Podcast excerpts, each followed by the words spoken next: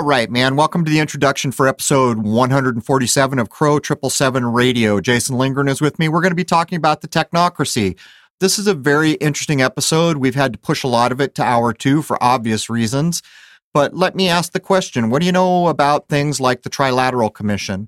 What do you know about the word technocracy?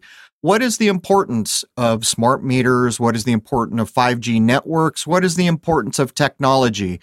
Well, we're going to answer those questions through the course of this, and it is all foundational to a form of dictatorship called a technocracy. So let's jump in with Jason Lindgren and see what we can learn, man. Cheers.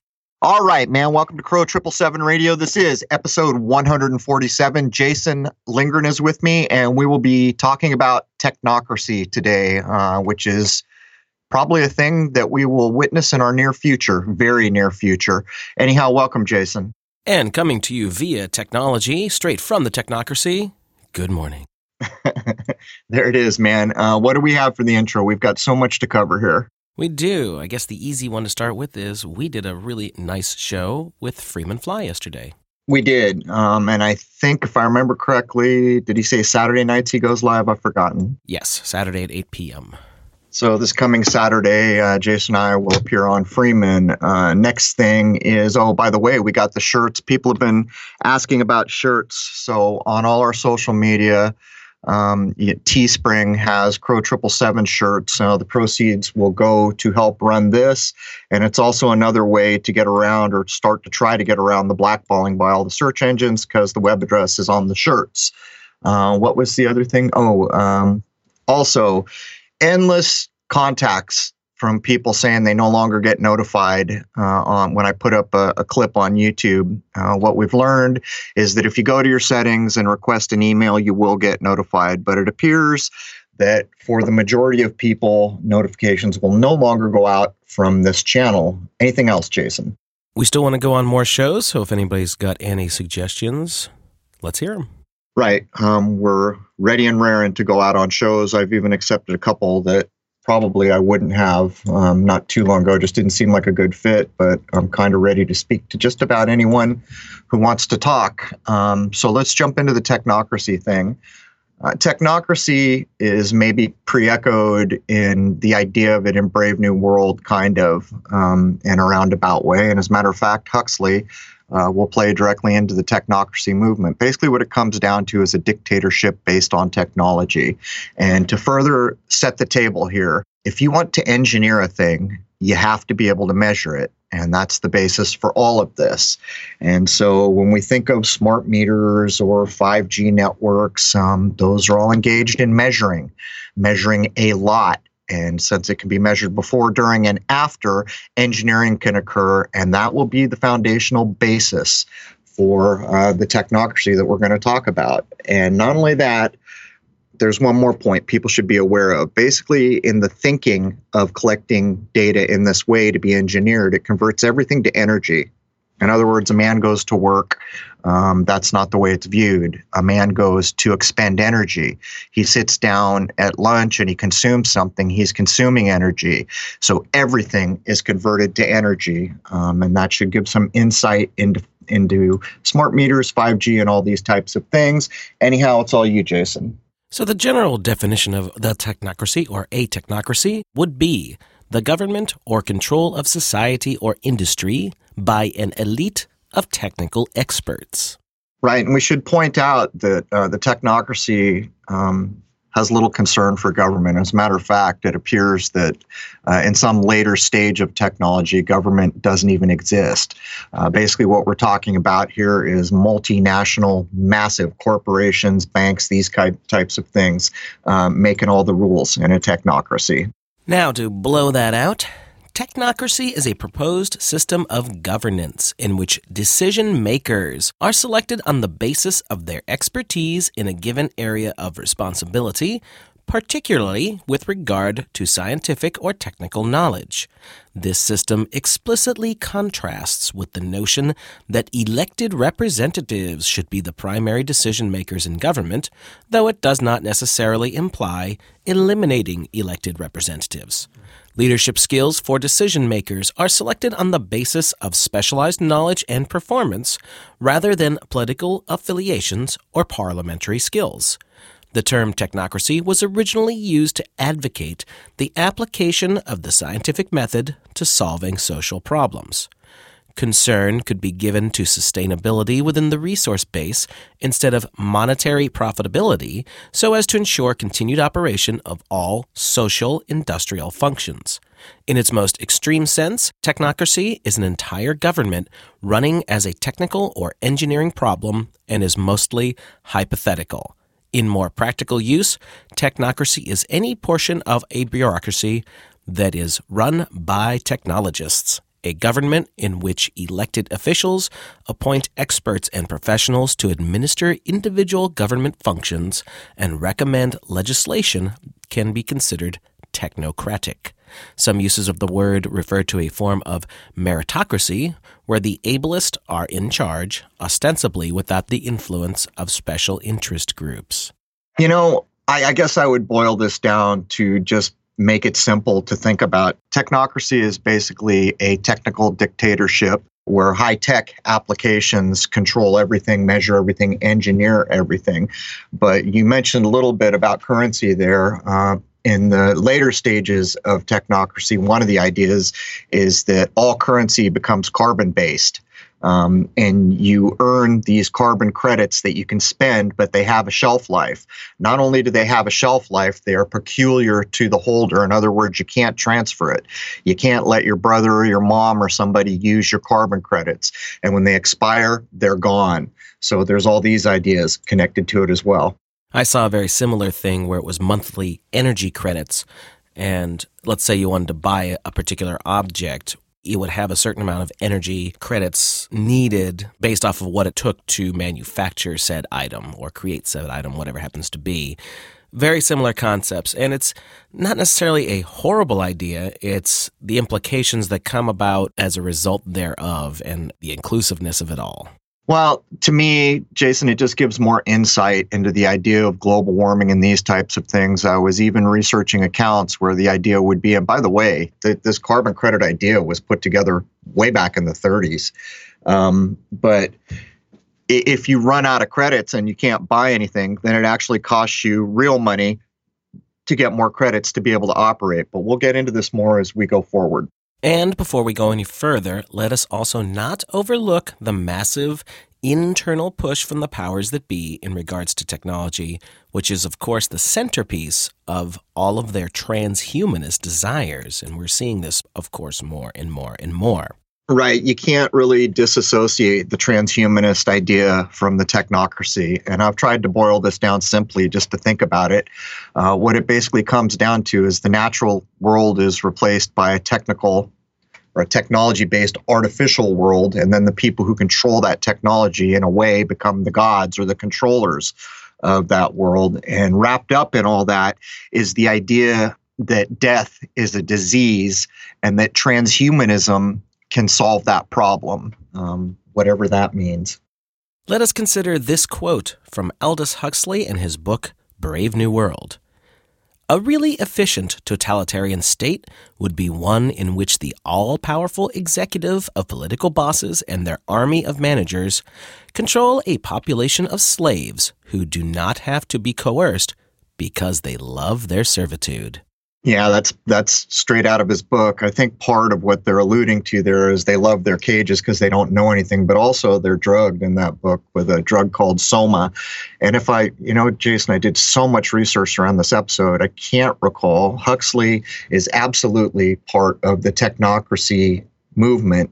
Um, but if I'm not mistaken, he was one of the first chairs of the Trilateral Commission. Is that right? I'll fact check that for you. I don't think so, but I'm not 100%.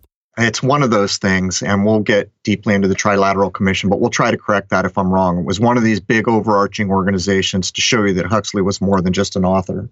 Oh, he was definitely uh, tied in with a lot of things because he was professor at a major university. So, yeah, very tied in.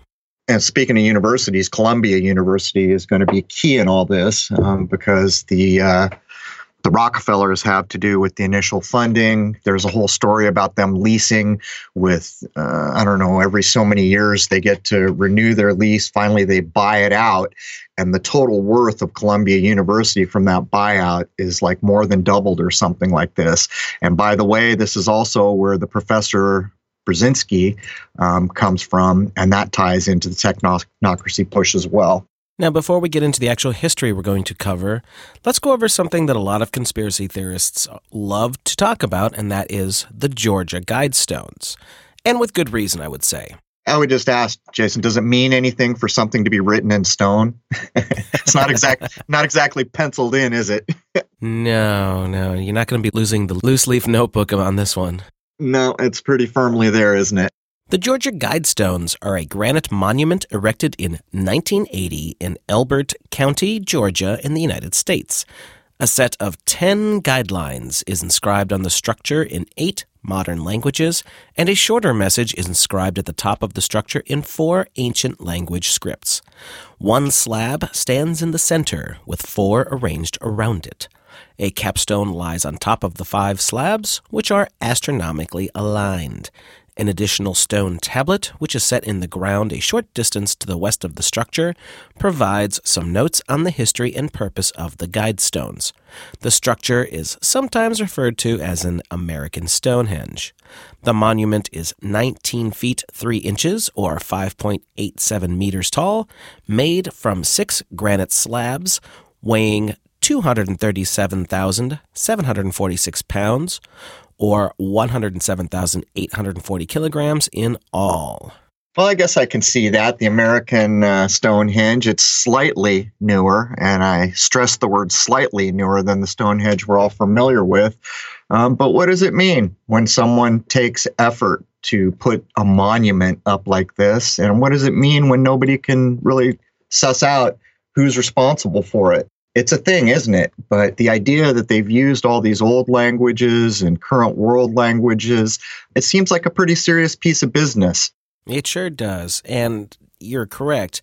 A mysterious figure named R.C. Christian is supposed to have been the person who wanted this put up, but there really was no real person named R.C. Christian. Well, it might as well have been RC Cola, right? Um, doesn't mean a damn thing. And not only that, from what I understand, people have tried to go to the Granite Company and the Carvers um, and still couldn't discover who, how, where, why. The only thing we really know is the when, 1980. Right. According to the main blurb on it, they thought this was ridiculous and gave them a price for the whole thing multiple times what it should have cost, and they paid it anyway. Well, I guess money's not an issue for some people, huh? Money is not an issue for some people. They've got lots of carbon credits. Yeah, there it is an endless supply of carbon. so, a message consisting of a set of 10 guidelines or principles is engraved on the Georgia Guidestones in eight different languages, one language on each face of the four large upright stones.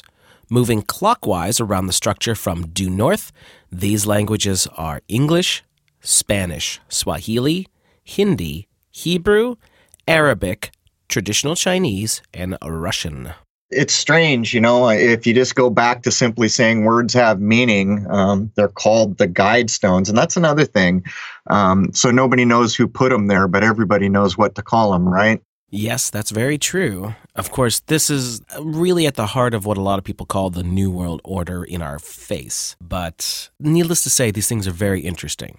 Well, the, the, the first rule you're about to cover here um, implies that uh, someone knows about a disaster that most of us don't know about, or some other terrible thing is about to happen, doesn't it? The implication is certainly there. The first one maintain humanity under 500 million in perpetual balance with nature. So, did the richest elite among us just sit around with a hat full of cards and pull this number out of a hat? Uh, you got to wonder how they arrive at this. And, you know, if we think back to our population episodes that we did, where we basically showed um, that what the mainstream implies is that we're going to have 100 million gazillion people here, and every year it gets worse and worse. What we actually found is the majority of races are in decline.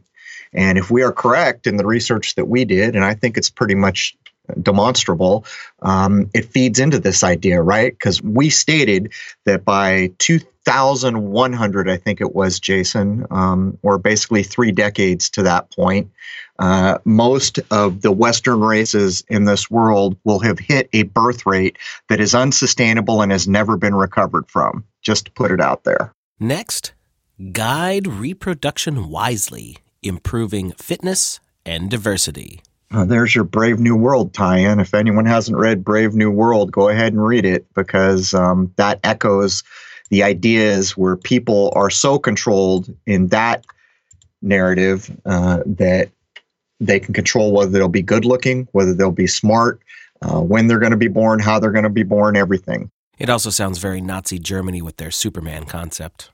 Well, you can't separate Huxley from eugenics. Uh, you just can't. He's right there in the middle of all that. The Darwinism, which was maybe the bedrock foundation for the eugenics ideas. Unite humanity with a living new language. Well, all I can say is good, Jason, because I was getting tired of this dead language we're using.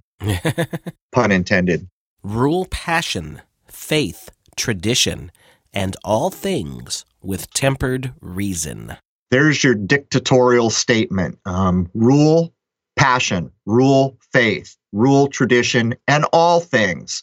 Um, and the idea that it's tempered with reason is uh, it's a bit laughable. Whose reason? You know, it's a bit like what's going online right now, where Jason and I do research. We put up a thing, and then lo and behold, someone takes it upon themselves to put up an Encyclopedia Britannica entry under our research. So I would just ask, whose reason is all this supposed to be tempered with? Protect people and nations with fair laws and just courts. Yeah. Okay. Go ahead. Let all nations rule internally, resolving external disputes in a world court. Shouldn't that be like a one world court? You mean the United Nations? Something like that. That's what it's implying. It's the one world idea, isn't it? Avoid petty laws and useless officials. so let, let me translate that statement. We don't need no stinking laws or governments. we don't need no education either. No. Balance personal rights with social duties. The whole thing is just a bit dictatorship, you know, it, it just smacks of dictatorship. Prize truth, beauty, love, seeking harmony with the infinite. So is this like a, a pre-echo of the idea of transhumanism? It, it seems out of place with all these other things, you know, and all of a sudden we come to, okay, everybody, you're in a dictatorship now. And by the way, we killed most people, or for whatever reason, most people died. There's only 500 million left. Uh, but you all need to prize beauty, truth, love, and seek harmony with the infinite. and this last one really gives you the elitist point of view in your face. Be not a cancer on the earth. Leave room for nature. Leave room for nature. And yes, it is inscribed twice on the stones. You know, they got some nuggets because if you're going to say don't be a cancer on the earth, and we know that the elite are likely behind this, let's look at an oil company. Those people are run by the elite. Is there anyone out there listening that doesn't think an oil company is a cancer on the earth? Everything it produces is bad for the environment. The whole idea of global warming, which I don't accept, is based on mostly um, fossil fuels or what's called fossil fuels, which aren't fossils at all, um, polluting things. So this is all just very disingenuous. It smacks of uh, do what we say, not as we do. You know, like we're in charge. You just basically listen to what we have to say. Well, you took my joke because I was going to say that they needed to turn this one up to 11 with the last inscription of do as we say, not as we do. Exactly. It's exactly what it is. Um, and, and all this, you know, it gets so kind of wrapped up in conspiracy and people. But I mean, let's face it, someone wrote this stuff in stone and uh, words have meaning, you know, basically. Well, it almost sounds like they were putting out a spell, doesn't it? It's it's a whole strange thing, and I've never really taken the time because I'm not interested in in mainstream conspiracy too much. But uh, I am interested in the astrological alignments. As a matter of fact, there's a number of people in the forum over at Crow Triple Seven Radio uh, working on things like this: equinoxes, eclipses, how the sky clock works. So, all you folks that are membership over there, uh, it would be a very interesting thing to try to determine what exactly is being aligned to by the Georgia Guidestones but not by what someone else has mentioned, what we can observe firsthand now, according to the sky as we see it now. So, the earliest leanings of what today is called globalization, world government, or even the ever spooky New World Order, what we are really discussing is what is a behind the scenes technocracy that seemed to really have its beginnings with one of the earliest mega corporations, that being the East India Company. There be pirates in them seas. Um, yeah, it, I think we can absolutely show that that even modern corporations, so many things start with the East India Company. But after we get through this, uh, I think we'll be able to show that the, the real elite in this world got tired of all these captains and shipping magnates and uh, stepped in and took it took it all back. But anyhow, let's go, Jason. Well, what we see is the intertwining of the old aristocracy with the mega corporations and how these things then get wrapped up with the modern governments. And it's one great big spider web, really. Agreed. And to, to some degree, though we can track the ideas of admiralty law back to a supposed place called Rome, uh, for my money, uh, this is really where it looks to be implemented in any meaningful way for the first time. When the idea that what goes on in a ship on the ocean is pulled onto dry land. Well, and this is also where we get the whole notion of the three city states and how those things all intertwine as well, because that is most certainly a thing. Indeed. The East India Company was a British joint stock company formed to pursue trade with what used to be known as the East Indies, which is known as the Maritime Southeast Asia in the present day. Originally chartered as the Governor and Company of Merchants of London trading into the East Indies, the company rose to account for half of the entire world's trade. This included, in particular, basic commodities such as textiles, dyes, and spices. The company traded mainly with China and the Indian subcontinent.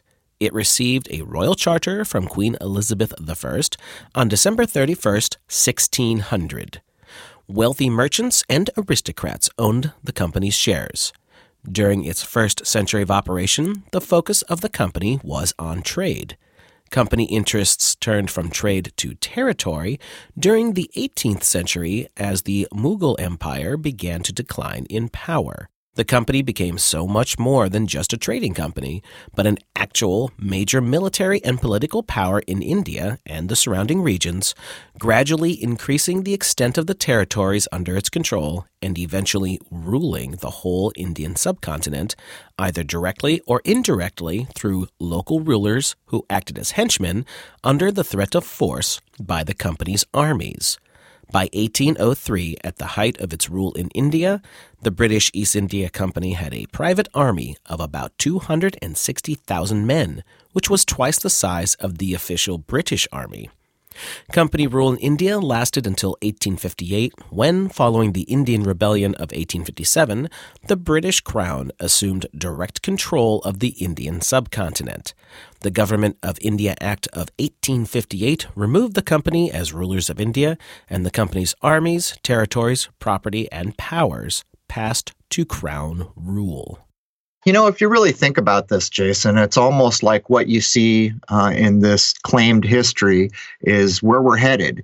Um, what you're looking at is so there was a corporation, they went out to do trade. They were so successful that basically they became governments and the rulers of where they were. In other words, if you're ruling over a group of people as the local government, uh, everything you do is going to cater to the corporation business.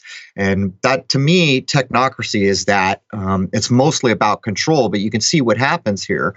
Um, there, there's no distinction between non-business and business. Everything becomes corporate business. Even the rules and laws and armies are corporate, um, and that kind of smacks where technocracy heads. Kind of.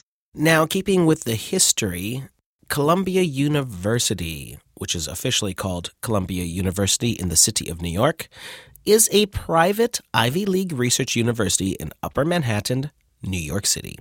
Established in 1754, Columbia is the oldest institution of higher education in New York and the fifth oldest institution of higher learning in the United States.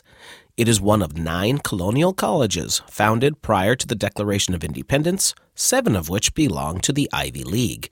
It has been ranked by numerous major education publications as among the top 10 universities in the world. Columbia was established as King's College by royal charter of George II of Great Britain in reaction to the founding of Princeton University in New Jersey. It was renamed Columbia College in 1784 following the Revolutionary War, and in 1787 was placed under a private board of trustees headed by former students Alexander Hamilton and John Jay. In 1896, the campus was moved from Madison Avenue to its current location in Morningside Heights and renamed Columbia University. Columbia scientists and scholars have played an important role in the development of notable scientific fields and breakthroughs, including brain computer interface, the laser and the maser, nuclear magnetic resonance, the first nuclear pile, the first nuclear fission reaction in the Americas, Thomas Hunt Morgan's Drosophila experiment, considered the origin of modern genetics, the first evidence for plate tectonics and continental drift, and much of the initial research and planning of the Manhattan Project during World War II. The Columbia University Physics Department has been affiliated with, count the ways, 33 Nobel Prize winners as alumni, faculty, or research staff, the third most of any American institution behind Massachusetts Institute of Technology and Harvard University. In addition, 22 Nobel Prize winners in physiology and medicine have been affiliated with Columbia, the third most of any American institution. So that was a big mouthful, but the point here is is that technocracy can count its modern roots back to Columbia University and look at all the technological achievements, but I would also point out look closely at some of these claims. The first nuclear pile, nuclear fission. Uh, we've shown what the basis for nukes is, and that's Marie Curie or Mercury. Uh, people who follow us will understand what I'm getting at.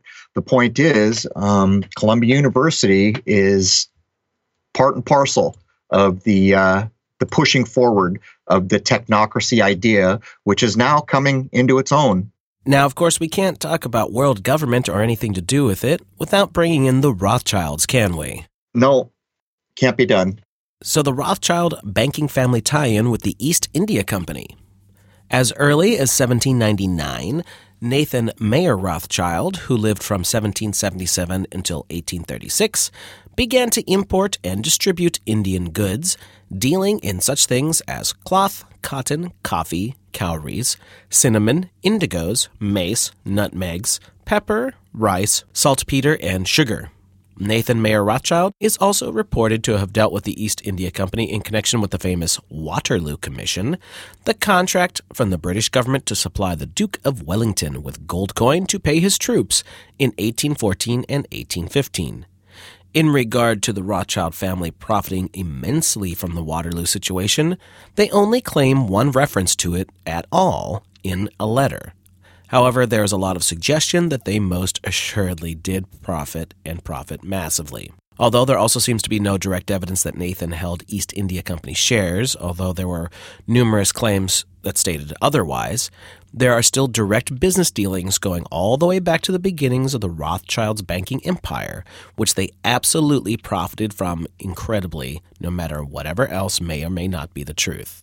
So the reason we bring this up, you know, you hear the same names over and over. Um, the banks can't be separated from any of this ever. Uh, one of the one of the research threads I was going down had to do with Chase Manhattan Bank um, and the Rockefellers, and they were being interviewed. One of these these people were in the trilateral commission and their spokesperson was being interviewed one of four times. I guess they've never been interviewed since all the way back in the 70s or something like this.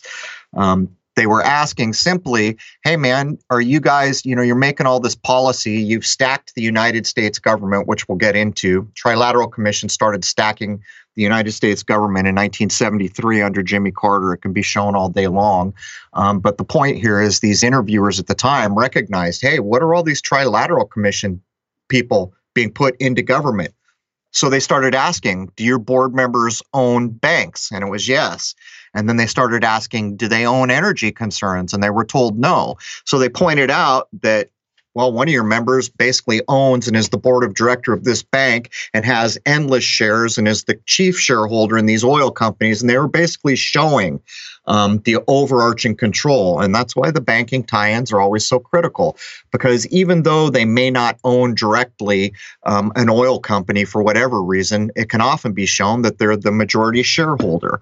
Um, so just to put all that on the table, Jason. Well, they don't have to have direct control in name. It's, again, this giant spider web that they weave. They've got their fingers in pretty much every pie out there that's important.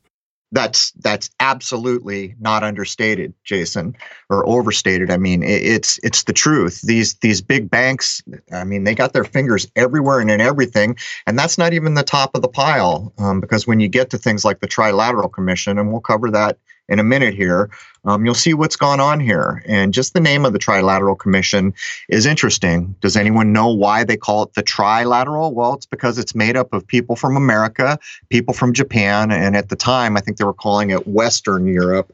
Um, and so it can be shown all day long that the Tri- Trilateral Commission was dictating uh, United States public policy. And yet, two members of the Trilateral Commission or from other countries. So here at the corporate level, all these things were being pushed through the American government, and part of the participants weren't even from this country. It's a hell of a tale, man. And the other way they do it, of course, is the whole pyramid scheme, if you want to call it that, in the sense that this corporation owns this corporation, but above them is this corporation that blankets all of those. That's how they control everything. They don't have to own something directly and have the name Rothschild stamped all over it. Well, anyone could go look up the Trilateral Commission. For me, that's near the top of the pyramid, as, t- as close as you're going to get. There's more beyond it, but I don't think you'll ever be able to meaningfully meaningfully research it out. So basically, what you're looking at um, is a group of people on a board, and they're owning or involved in the richest corporations and banks in the world, and they're also all through government and in all these important places. And so basically, what it points to is that when Jimmy Carter, who apparently was one of the first, started stacking the government with trilateral commission members um, there was a big change in this country and people could reason out. So this happens in like 73 or something like this for the first time when people are noticing, hey, what are all these trilateral commission people being appointed to the cabinet, you know, the president's cabinet? And um, we're followed by the 80s and the 80s is just a massive party. Um, everyone's happy everyone's partying literally everyone's partying. Money is easier to have and you can see what went on there. Um, it was all engineering right? Nobody was paying attention to anything but the good times that were the 80s but that came screeching to a halt. Um, i mean literally as new year's day for the 90s was was approaching the 80s party came screeching to a halt but now, in retrospect, you can see um, the world really began to change in a major way in the early 70s. So much of it was put in place in the 80s. And this is the beginning of the technocracy, and it's on its way right now. You know, it's amusing. Even the movies of the time in the 80s really reflect the big picture they were trying to paint of what society was supposed to be like. And those kinds of things were just gone once the 90s hit. I don't think there's ever been a, a, pair of brakes put on a car that stopped more quickly than the 80s party. I mean, it, it, I mean, literally, as as the end of the 80s rolled up, that party just everything stopped, uh, and there was a whole different world looming on the horizon, which we were going to call the 90s. You know, I'd be interested to do a show on decades altogether because we've focused on certain sections, but starting with let's say the 1950s, we could easily demonstrate for those who don't think that music is used to manipulate society as a whole. We could show what the music was in the generation of that decade and how it changed from the 50s to the 60s to the 70s on up and what the society was like at the time. I think that would actually be a very interesting thing to point out because a lot of folks just don't realize how the tentacles crept more and more and more into things. No, and there's even more that we could add to it if we did a show like that, Jason. I mean, we can show that the, the ideas for technocracy were probably bubbled up the first time back in the 17 or 1800s. Um, that's what I found in my research. But consider this. So the idea of technocracy uh, was pushed hard before the, the stock market crash of 29, and it didn't go anywhere. And by then it was tied into Columbia University. But after the stock market crashed, um, apparently, as history claims, everyone thought, well, that's it. Capitalism's dead. What's the next thing? So they made another run at technocracy. Um, the Germans were whole hog into it. You know, we can engineer our way out of this kind of idea.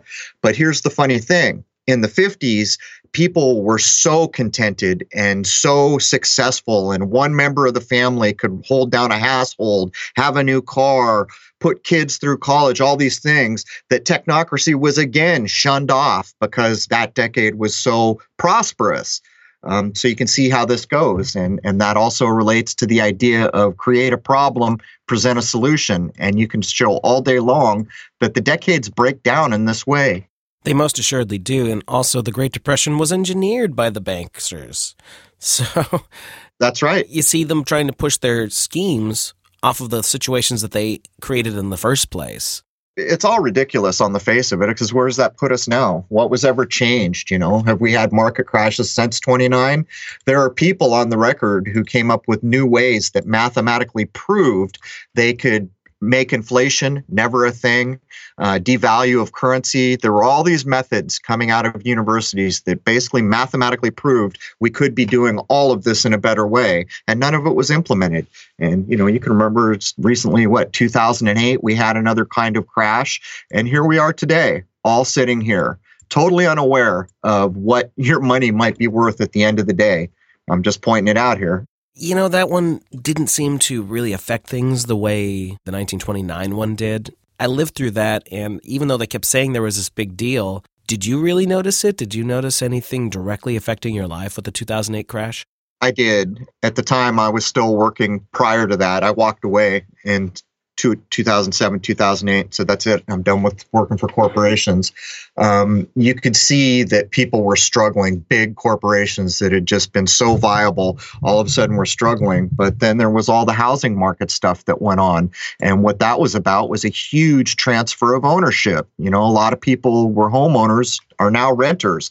But more than that, consider all the people who had retirement accounts that were in money markets of some kind where the value was erased, half of it, or something like that overnight. So even though you may live in a place where you weren't directly affected, some big things happened. There were a lot of people and big corporations and home ownership, uh, all among the things that took a heavy hit during that. Well, I do know that was tied up with the whole internet thing, but that also seems like it was a great big setup from the beginning, too well, from my point of view, when when you understand the nature of uh, the capitalism we participate in with fiat currency, it's quite clear that everything that happens is a manipulation. And it's quite clear that whenever you hear talking heads come on TV moaning and groaning about the debt and how we got to get our hands around the debt, it's all just, it's all nonsense. The system is built on debt. If there was no debt, there would be no fiat currency. As a matter of fact, it's been pointed out by many, many people that the idea of this debt based currency we're all living on, where we hand around IOUs that can never be exchanged for anything of value other than products, is well, you know what, Jason? I'm, I'm just going to leave this this line of reasoning alone. Just suffice it to say that it's all manipulated. It's all based on debt, and there will never be a time when more debt doesn't need to be accrued each year for the system to continue to work. And that also points to the the kind of head of the pin we're balanced on here. Um, what would happen if the entire economy crashed again like a 29? Would we wake up a day later and all be living on carbon credits? It's hard to know. yeah, if we don't know, then that may be what they're trying to do to us.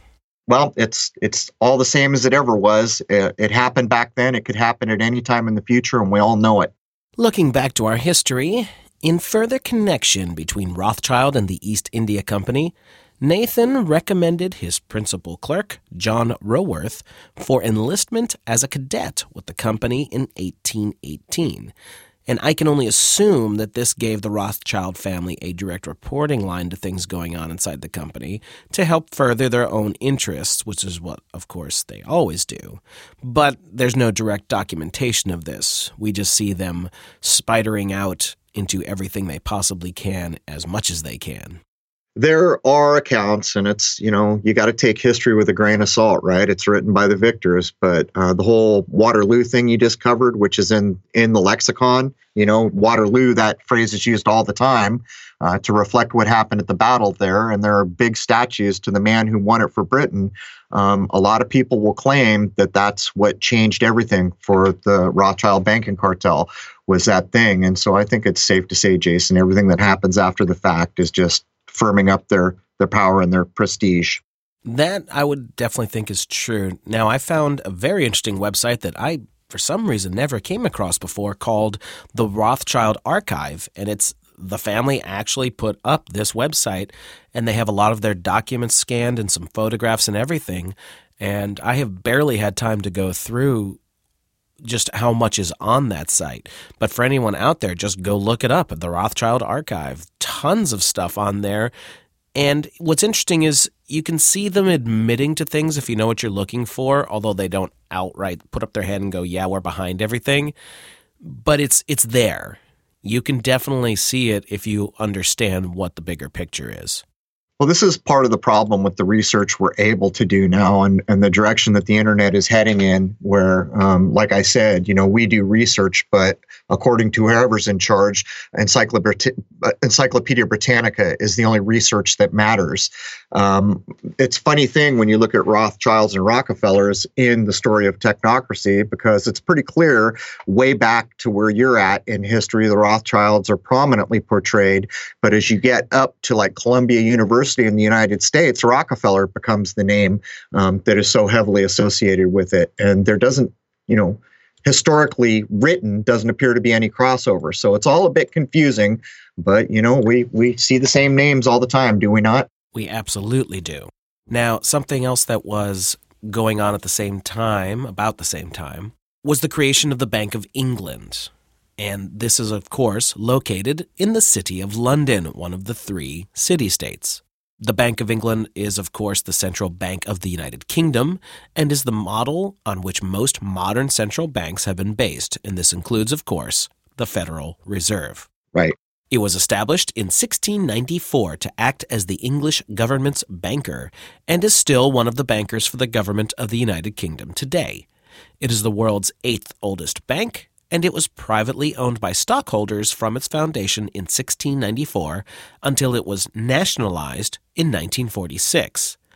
The bank became an independent public organization in 1998, wholly owned by the Treasury Solicitor on behalf of the government, but with its own independence in setting monetary policy. This also sounds like the Federal Reserve. The bank is one of eight banks authorized to issue banknotes in the United Kingdom, has a monopoly on the issue of banknotes in England and Wales, and also regulates the issue of banknotes by commercial banks in both Scotland and Northern Ireland. So there you have it, man. It's a corporation setting monetary policy. And not only that, the, the, the board members and other people, which are not always easy to identify in some of these central banks, um, they have business concerns and other banks and oil companies and all these other things. And yet these are the guys setting monetary policy. Um, it's a hell of a thing, Jason. And, and that's where technocracy seeks to go. So as we see the central banks run. Uh, so basically, a corporation putting forward all policy rules and laws that have to do with currency. Um, that's what technocracy becomes. It becomes this entity, this kind of corporate entity above government. But let's let's go back to one of our earlier shows where we demonstrated that the Bank of England's central bank that was just referenced here was the model which our central bank was built on and I think it was 1924. Hope I have the date wrong. Anyone can look this up online. A guy named Norman Montague, which was the governor of the Central Bank of England, maybe it's Montague Norman. It's either Norman Montague or Montague Norman, gives a speech to all the bankers of the United States. And in that speech, he basically informs everyone we've got this dual political Democrat Republican political party in place here in the United States. And just to let you all know, it's doing exactly what we're planned. And what the political parties were created for and meant to do is to keep everybody arguing about things of no importance. Not kidding. Look it up. The speech from Norman Montague uh, from the Central Bank of England speaking in the United States in 1924 to a convention of bankers. So there's all that. That's another really obvious one you can see. They did it in England and the United States. They streamlined everything down to two parties so they could easily control both sides, but always keep them at odds and keep people funneled into either one or the other.